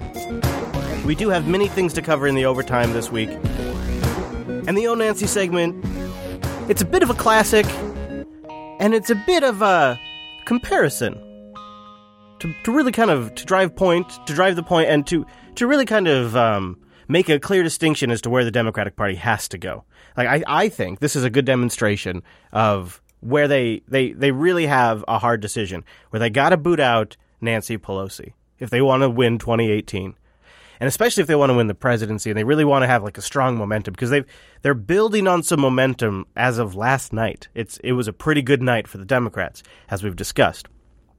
Now, how do they capitalize that and actually t- execute wins in 2018? Well, I'll present you what I think is uh, problem number one because it's at the heart of the party, the leadership. Nancy Pelosi will be confused in this clip about the time of day. She will several times botch the name of her own guest. It's still morning. Yeah, it's still morning. She asks if it's Good still morning. everyone. Includes tax incentives for corporations, buffet of tax getaway, giveaways. They're just the tip of the iceberg when it comes to the suffering under the GOP bill. There has an adult son Andrew with microcephaly, who relies on Medicaid, and Michael Smith, Nabisco workers. And hearing from our special guest today, we'll lead off with Suzanne. Flashman. Thank you, Susan. And you've answered the question why? Why would they take away this uh, extraordinary medical uh, uh, deduction for med- extraordinary medical expenses? Okay, so I could keep going. I don't need to. I think I've made my point there. I and I also have another. I have another example. Uh, the budget, which is the framework uh, for where we go from here. Today, they have started to unveil a tax bill designed to plunder the middle class in order to put the uh, to put into the pockets of the wealthiest 1%. She takes a big sigh there, and you can see Maxine Waters is standing behind her. I'm not sure what the big sigh is about. Maybe she's getting frustrated about having to read. in order to put the uh, to put into the pockets of the wealthiest 1%. We have always said we stand ready to join the Republicans at the table to produce growth, to perpetuating a catastrophic transfer of wealth from the middle class to corporations and the wealthy. Say it over and over. Say it overnight, as she says. All right, so that's Nancy Pelosi, a key political figure in the party. And she's sort of the poster child to the quote unquote millenniums out there that think that the Democrats are a bunch of corrupt establishment bastards who have been in politics for about 20 years too long. Now, as a comparison, let's let's look for a moment at uh, Donna Brazile, who's also trying to get power in the party here. And notice how she dances around the MSNBC co-host, engages them, speaks clearly, and then brings each one of them into the conversation. She's doing better than all of them. She's handling all of them at once. It's a totally another other scale than say Nancy Pelosi. Former interim chair of the Democratic National Committee, Donna Brazile, she's out with the new book you may have heard, titled Hacks The Inside Story of the Break Ins may and have heard. Breakdowns That Put Donald Trump in the White House. Donna, good morning. It's good to see you. We're going to talk about the, you. the book in depth for uh, in just a moment. But I want to ask you about what we saw last night. State of Virginia, state of Maine, state of New Jersey, here in New York City. What happened? uh, Charlottesville, uh, Georgia. I mean, all of the seats that were flipped last night. You know, I, I guess to quote The Godfather, so I feel good. James Brown, absolutely.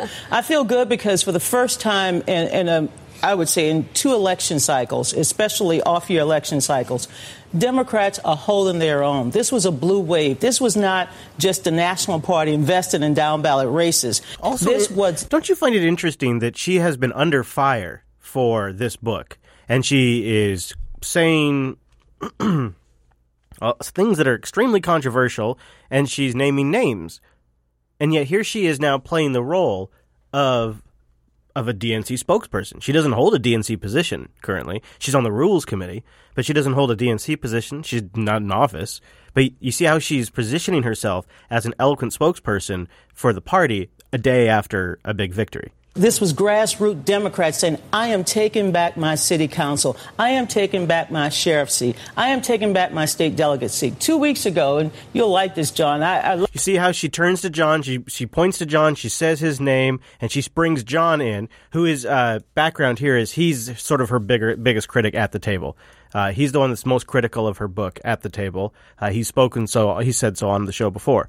So she knows that that's her number one opponent. at my state delegate seat. Two weeks ago, and you'll like this, John, I, I left D.C. I, I came down from Boston, Mika, and I went down to Northern Virginia. I said, what the hell am I doing with my life? I'm 57. I should be home sleeping, right? You see how she pulled in Mika there too.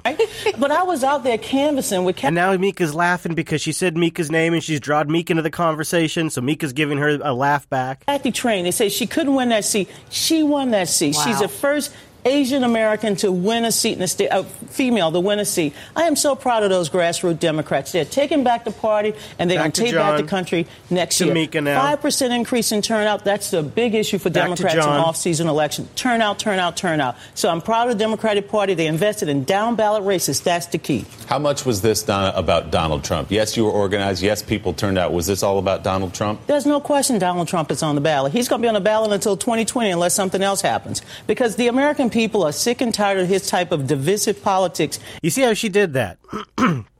she she manages to make it about Trump without slamming Trump at all. Then says divisive politics without naming any particular scandal that she wants to be attached to, and the the hold well, let me back it up because there's one there's one other thing she does here that I think is very smooth. American to win a seat in the state, a uh, female this year.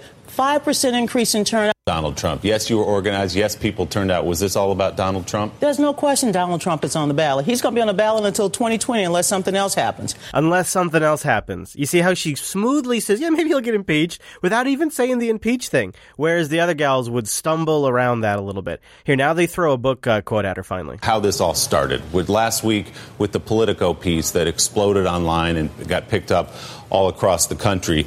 In it, you wrote in part, I had promised Bernie when I took the helm of the Democratic National Committee after the convention, I'd get to the bottom of whether Hillary Clinton's team had rigged the nomination process as a cache of emails stolen by Russian hackers and posted online had suggested.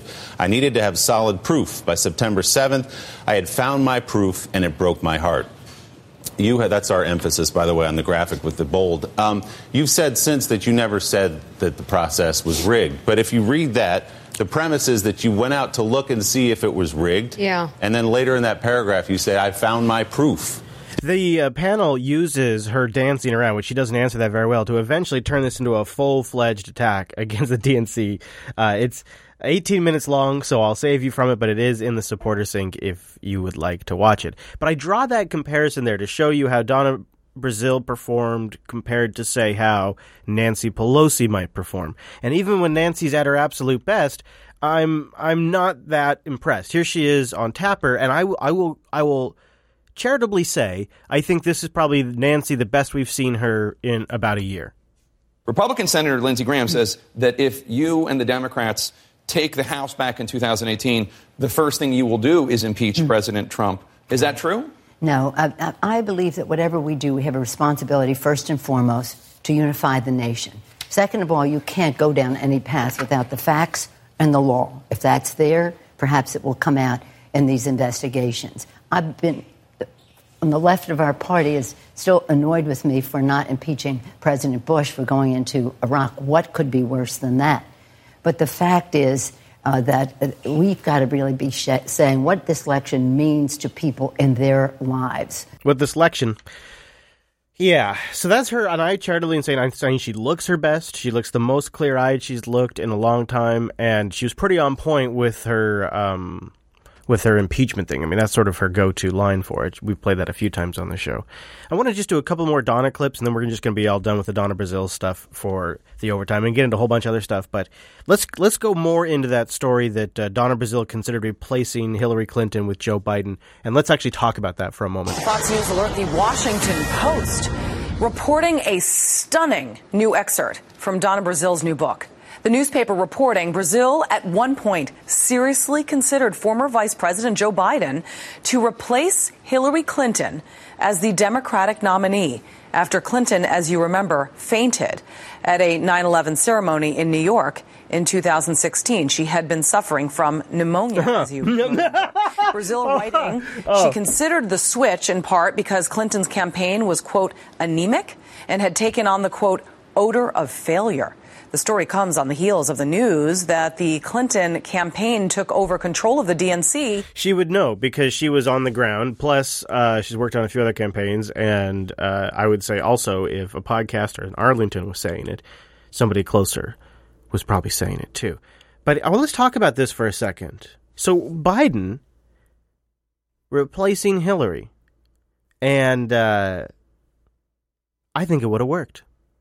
I think I got a couple. So you got to take yourself back to the context of the towards the September uh, uh, September November, October, like that whole that whole range of months there, September and October and November was just email release after email release from WikiLeaks. And there was some really good stuff in there that was clearly showing that stuff was screwed up. If they had taken Hillary off the ticket and put Biden on, none of those emails would have mattered. They weren't about Joe. And if they had taken Hillary off and they'd put in Joe Biden on, well, all of Trump's attacks against crooked Hillary wouldn't have worked against honest Joe. I don't even know what he goes by. He's a pedophile, as far as I'm concerned, but his public image is got to be some of the one of the highest amongst the Democrats. So where does can you imagine like for a, for a brief moment they flirted with a combination? I think it, and I can't remember the Senate Senator uh, Booker. Creep would have been Creepy Joe's vice president, Senator Booker, I think. Joe would have won. He's he, he's got he's got a high appeal. He was a, a really popular vice president, and um, all of Trump's attacks, their entire campaign, would have had would have had to reset. They would have had to regear if they would have had to go after Joe instead of Hillary. It probably would have worked. Also, I still firmly believe Bernie could have won too, but uh, don't call it rigged.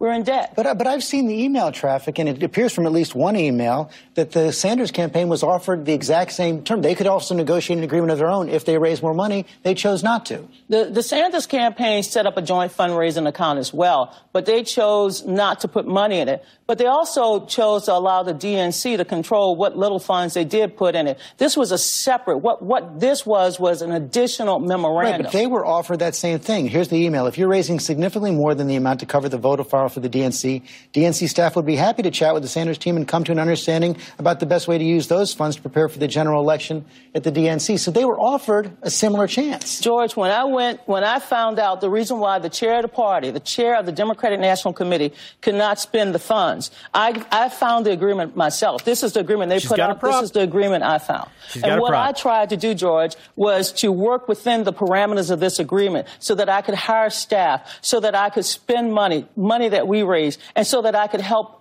Hillary and Tim Kaine and all of the other Democrats win. As for as as for any agreements or side agreements they had with Senator Sanders, I've never seen that before, George. Do you agree with Elizabeth Warren that the primaries were rigged? I I don't think she she meant the word rigged because what I said, George. She's got a uh, fine line to walk here because she's on the rules committee. You well know after I left this show back on July 24th, I said I will get to the bottom of everything. And that's what I did. And I called Senator Sanders to say, you know, I wanted to make sure there was no rigging in the process. I'm on the Rules and Bylaws Committee. I found no evidence.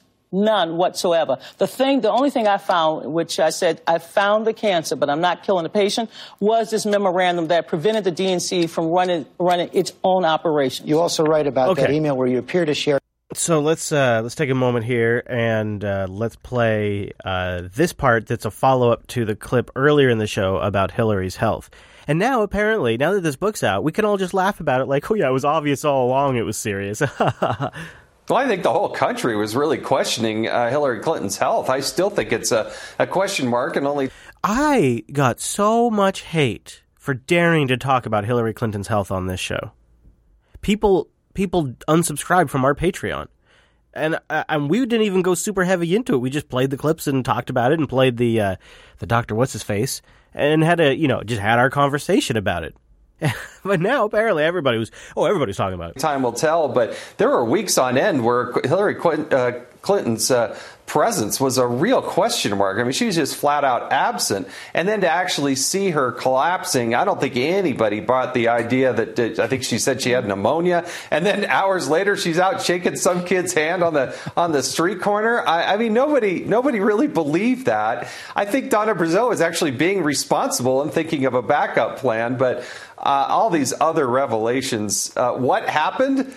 It sounds like that book maybe needs to get rewritten because it was a little incomplete. Oh. The Hillary camp, they are obviously not happy about this new book coming out by Donna Brazile. Here's an open letter For, for Hillary for America 2016, that team, they say we were shocked to learn the news that Donna Brazile actively considered overturning the will of the Democratic voters by attempting to replace Hillary Clinton and Tim Kaine as the Democratic presidential and vice presidential nominees. It is particularly troubling and puzzling that she would seemingly buy into false Russian fueled propaganda spread by both the Russians and our opponent about our candidate's health. So, Jason, now the Russians are to blame. I, I mean, that's just laughable. I mean, just everything is Russia's fault, and I, yeah, yeah. You notice that? I've been noticing that too. It's funny. That's funny. I've been noticing that. you know, also the other thing I've been noticing is every time there's a big corrupt group in the news, uh, there's one one man's name that's usually quickly associated with it. New documents expose close ties between the Podesta group and high ranking Saudi officials. Oh! Recently, Oh, oh, oh. The so you you've been hearing about all the Saudi Arabia news, and, and then and then this. uh, now let's talk about the Yemen aspect of the Saudi Arabia situation because that is obviously the larger meta story here. In Yemen's capital, lines to buy petrol grow longer as fuel prices rise higher, having jumped more than 60% in recent days. The result of Monday's announcement from Saudi Arabia that it would block all Yemeni air and land routes, as well as seaports, in response to a missile attack from across the border earlier this week. Residents of Sana'a, already accustomed to a humanitarian crisis in their country that seems to grow more dire every day, are angry. This is a humanitarian crime. They are exterminating the Yemeni people, and no Muslim should be doing that. These are unjust operations. But it's not unexpected for those who kill children to close some ports. The price of cooking oil has also spiked. At a news briefing in Geneva on Tuesday, UN officials expressed deep concern. The situation is uh, catastrophic in, in Yemen. Uh, it's the worst uh, food crisis uh, we're looking at in the world uh, today. Seven million people on the brink of famine, uh, millions of people being kept alive by our uh, humanitarian operation. So, this is a lifeline that must be continued every single day. There is also growing worry about how the blockade will impact efforts to combat Yemen's cholera epidemic. With more than 900,000 suspected cholera cases and over 2,000 deaths since the outbreak began in April, the World Health Organization is calling on Saudi Arabia to allow for the flow of medical aid into the country. So this is this is really what's going to have to probably change the situation in Yemen in, from the dark shadows of like the uh, out of the public view and, and into the public's view with this. Usually, once the kids get involved and medical gets involved, the public starts to get imagery and the stories start to um, start coming in. So maybe maybe we'll start seeing more coverage of Yemen. We've been slowly collecting some in the background to see if we could maybe put together a special on it, just kind of catch everybody up on what's going on. But really, not all the assets have come together. It's sort of the big the big issue. Um, maybe it's because really, I, it's, it's it's I'm sure it's probably possible. If I'm honest with you, it's just uh, it's a time thing. We we spend we spend a certain amount of time on it, but there's just so much stuff going on that um, well, that's what takes priority is the breaking news. Speaking of some of that breaking news, this week there was another shooting. Devin Kelley killed 26 people inside this small Texas church with a semi automatic rifle that by law he should not have been allowed to buy. In 2012, just months after beating his first wife and stepson at New Mexico's Air Force Base Holloman, Kelley escaped a mental health facility, according to police records. An employee from Peak Behavioral Services who followed Kelley to a bus station in El Paso told police he was a danger to himself and others, as he had already been caught sneaking firearms onto Holloman Air Force Base. Oh boy, we're gonna have a problem here. We're gonna have a real big problem here because you got the mental health issue uh, and getting access to guns, and then you have on the other spectrum they can't get into the phone. Uh, the phone of the subject was turned over to us. We flew that on a DPS plane, plane last night to Quantico. They're in the process of looking at the phone. Unfortunately, at this point in time, we are unable to get into that phone. So it actually highlights an, an issue that you've all heard about before with the advance of the technology and the Mm. phones and the encryptions. Yeah, the encryptions. Law enforcement, whether it's at the state, local, or the federal level, God. is increasingly not able to get into these phones. This guy is half literate, increasingly. So, so I'm not going to describe what phone it is because I don't want to tell every bad guy out there what phone to buy to harass our efforts on trying to find justice here. Jesus. I can assure you that we're working very hard to get into the phone, and that will continue until we find an answer. Here we go again. Here we go. This is it, right? This is it. This is going to be the wedge they can use. Boy, they've got it's great, man. They got one for the mental health and the shooting and the guns, and they got one for the encryptions and the cyber and the phones. I don't know how long that's going to be, to be quite honest with you. It could be tomorrow, it could be a week, could be a month. We just don't know yet.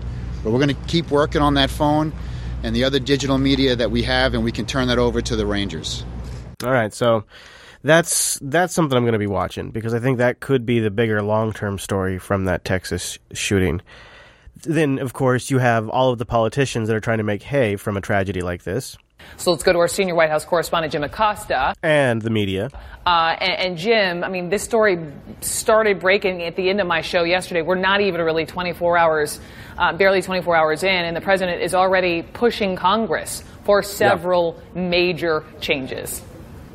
Right. I think President Trump, Brooke, uh, now has the world record for injecting politics uh, into the aftermath of a terror attack. Uh, that is exactly what has happened in the No, that's you, Jim Acosta. You. last uh, 12 hours or so as the president has been tweeting about this. And then if you look at his comments that he made at the beginning of his cabinet meeting, uh, in addition to re- re- regarding the U.S. justice system as a joke and a laughing stock, he also called about, uh, or called for, I should say, sweeping changes to the nation's immigration system, saying that uh, we should get rid of this diversity lottery system uh, that has been in place for almost two decades. Uh, keep in mind, when the president blames the Senate Minority Leader Chuck Schumer and the Democrats for this, this is a program that is, was put in place by Republicans and Democrats, and there was an effort in 2013 by. You like that nice, honest, uh, unbiased reporting there from Jim Acosta? Have you noticed uh, that he's just such a huge dick and he always is doing this crap?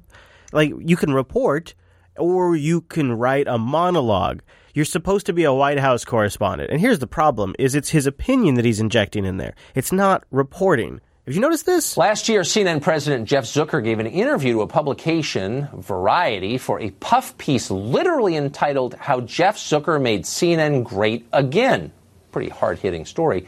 In the piece, Zucker explained his formula for greatness hard news, hard news, and yet more hard news. Quote, he said, I think our air, as opposed to others, is truly fair and balanced. Zucker said that, apparently without snickering, which raises the question how much CNN does Jeff Zucker actually watch? Has he seen Jim Acosta lately? Acosta is CNN's senior White House correspondent. That's a title that suggests journalism rather than uninformed commentary. And yet, here's Acosta from just two days ago unloading what is clearly a pre rehearsed little editorial on CNN's air. Watch.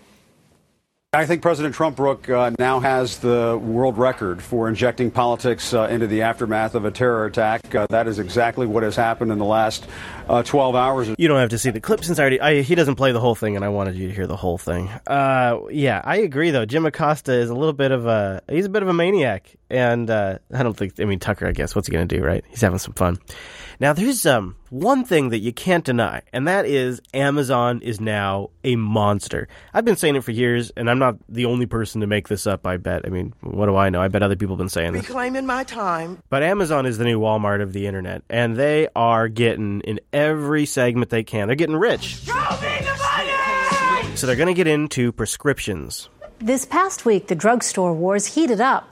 The pharmacy chain CVS was reported to be in talks to acquire Aetna, the nation's third largest health insurance company. There's also talk that online retail giant Amazon could soon be selling prescription drugs. Dean Reynolds has more on this. If you think Amazon has had a limited impact on the marketplace, you might try looking for your local Radio Shack or Borders Books. And now, having expanded beyond books into delivery services and lately groceries, Amazon is sending Tremors through a new target of opportunity drugstores. Amazon won't confirm such a move, but in recent months, it's won approval from 12 states to become a wholesale distributor of pharmaceuticals and medical devices. Uh-oh. Stocks of Rite Aid, CVS, and Walgreens took a hit. Yeah, they're all down. Uh, you know, even if they just could get into like a few of them, like sleep apnea and diabetes supplies or something like that, they would serve such a huge market. Just from the hints. If the company even thinks about looking in the direction of a particular product or service, it, it seems to have a ripple effect.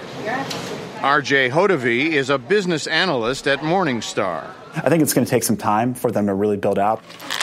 Because prescriptions are not books or records, and as the nation faces an opioid epidemic, the company would have to take care not to worsen the flood of pain killing medication. This isn't like a lot of the other industries they've gone after before. There's more regulatory barriers, there's data sharing barriers they got to go through. You'll now be able to use Amazon Key. Amazon has already raised security questions with a new service. Well, you know, you imagine, so they're talking about the Amazon Key service, which, if you haven't heard this, you get, uh, it's a whole kit, and uh, it includes a couple of different third party automatic Bluetooth Wi Fi lock thingies. And uh, it's all set up with a webcam, so you get to see every time somebody comes there, and they put a webcam inside and it'll even include an installation service. And then the delivery person can unlock your front door and drop off packages at your house. That's Amazon Key. That's crazy. Nobody wants that. Except for maybe elder, elderly folks that need prescriptions and have reduced mobility. Then all of a sudden, you could see that's a lot of people people that a lot of people that have reduced mobility that can't come to the door. And if if Amazon's selling prescriptions, they're going to be opening up people's doors. People are going to just they're going to they're, going to go for it. They they need their medication. And you combine that with drones, and now now you're talking. Amazon Key, which enables delivery drivers to drop off packages inside your home with a special smart door lock. Still, a recent survey by Wells Fargo found 5 out of 10 American adults would likely use an Amazon pharmacy if they could.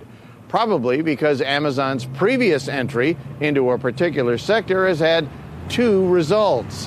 One is lower prices, and the other is happier consumers. uh, subscribe and save to your pills, everybody. Yeah. So there's a there's something I like to celebrate. I don't often celebrate people going to jail or prison of any kind, but uh, it is interesting to watch the Clinton dynasty's reach and power fade. At least this may be an example of the Clintons' power fading and their team around them cracking, because today was Weiner's first day in prison. Uh, tonight, disgraced former congressman and convicted sex offender Anthony Weiner is behind bars, serving the first night of his 21 month prison sentence at a Massachusetts prison. Last May, Anthony Weiner pleaded guilty to transferring obscene material to a minor after uh, the sexts that he exchanged with a 15 year old girl became public. This episode was the last straw for former Hillary Clinton advisor Huma Abedin, who filed for divorce the next day. Filed. Since 2011, Weiner's sexting has cost him his job, his marriage, and now it's cost him his freedom. Once released, Weiner will serve three years of supervised probation and be listed on the sex offender registry, but nothing will compare to the first night. Too bad he doesn't get to go to one of those Saudi Arabian prisons there where they got all the cush features. And then let's end it with uh, Joy Behar, who is uh, now become part of the Democrat establishment because she gets a TV show. Apparently, just amazing what what people's cost is. She had a good price, and uh, they paid it. And so she gets a little combative with Donna Brazile and uh, there was a line that got thrown around over and over again. And I want to play this for you because it's it's uh, hopefully will help deprogram you a little bit. And you saw people on Twitter and Facebook if you if you actually subject yourself to social media ranting and raving about this all day Tuesday when Donna Brazile's book came out that she was sabotaging the Democrats right before the election that this was taking the wind out of their sails and that we were handing it to the Republicans. How could she do this, Donna? Why did you release it this week? Why not next week? Why not next year, Donna, was one of the questions. And the left was extremely annoyed because the talking point at that time was this is going to ruin our chances and it's all going to be your fault. And she would have been the fall person. But now now that we have the benefit of time, we know that Tuesday night went great. We we know that things turned around fantastically for the left, and all of the pronostications, all of the concerns, all of the telling her not to publish it, don't do it, shut up, don't talk about it, was for nothing because none of it materialized, and it's a perfect example of how they do this crap all the time to silence people, and they try to blame them. And she would have been the fall person if things hadn't gone well. and she has nothing to do with it. The book didn't affect it in any way. Back to your book for a second because you threw a lot of people under the bus. The DNC is mad at you. Robbie Mook is mad. Maybe even Hillary might be mad. I'm not sure about Hillary. I saw Mook. He's upset. so if you're watching the video version here, so person, for, apparently Joy here, apparently Joy is having conversations with Robbie Mook and uh, sometimes Hillary. But what I like is Donna just starts rolling her eyes when she mentions Hillary, but then she gets more serious after that. even Hillary might be mad. I'm not sure about Hillary. I saw Mook. He's upset. But here's the question I have for you, and I wanted to ask you, why the timing of this book? Today's election day. Why are you giving red meat to to Trump's side? what are you doing, Donna? You know, I, I, a lot of people ask. She doesn't really have it. What she says. Yeah, why not have a week next week? Oh. yeah, why not next year? Why not next year, Donna? Well, guess what? It didn't work out, and we got a lot of good nuggets. She likes to revision history, that's for sure. She's a master at that. She's a master at that. If you want to get it, um, well, I've warned you. I've warned you. Hope you enjoyed today's show. That wraps it up for the overtime. Let me leave you with a little wisdom. Let me leave you with a little wisdom. Spay and neuter your pets.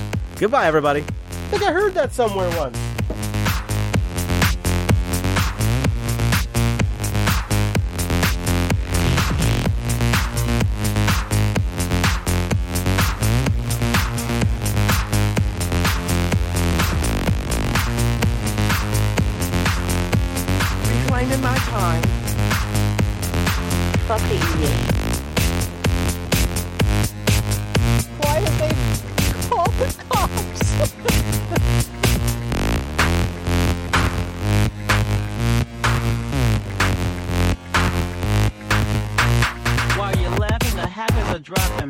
nowhere into your system.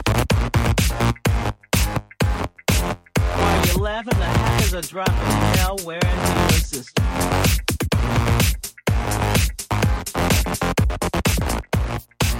Thank